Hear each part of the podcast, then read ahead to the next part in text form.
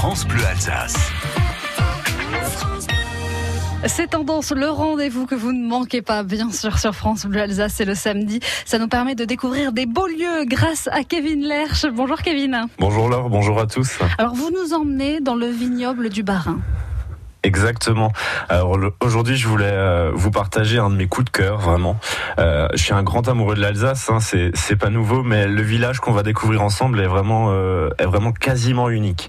Euh, alors il se situe sur la route des vins.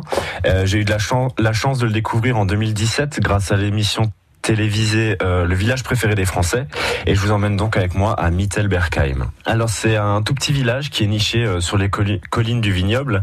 Euh, ce village existait probablement déjà à l'époque romaine, mais il va vraiment connaître un réel âge d'or vers la fin du Moyen Âge. Alors du coup, c'est quoi? C'est le Moyen Âge qui lui donne cette euh, particularité? Alors oui, à, à la fin du Moyen Âge, hein, au, au 15e siècle, les vignerons de la commune ont réellement fait fortune grâce à leur production. La plupart d'entre eux ont alors décidé de démolir leurs maisons à colombage pour construire des maisons en pierre.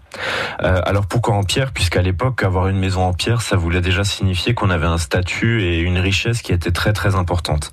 Et euh, la commune compte encore aujourd'hui une très grande majorité de maisons en pierre, euh, beaucoup plus que des maisons à colombage, et c'est un cas qui reste assez rare en Alsace. Alors Mittelbergheim compte évidemment encore un grand nombre de vignerons et possède même un vin qui lui est propre, qui est le Sylvaner Grand Cru Zotzenberg. C'est le seul Sylvaner en Alsace qui possède l'appellation Grand Cru.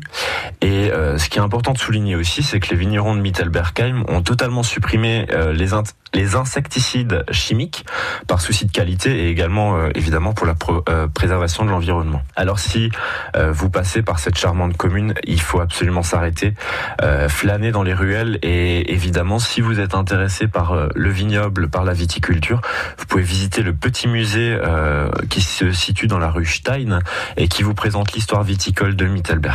Voilà, merci pour la balade. En tout cas, euh, Kevin, ça nous fait envie. À la semaine prochaine.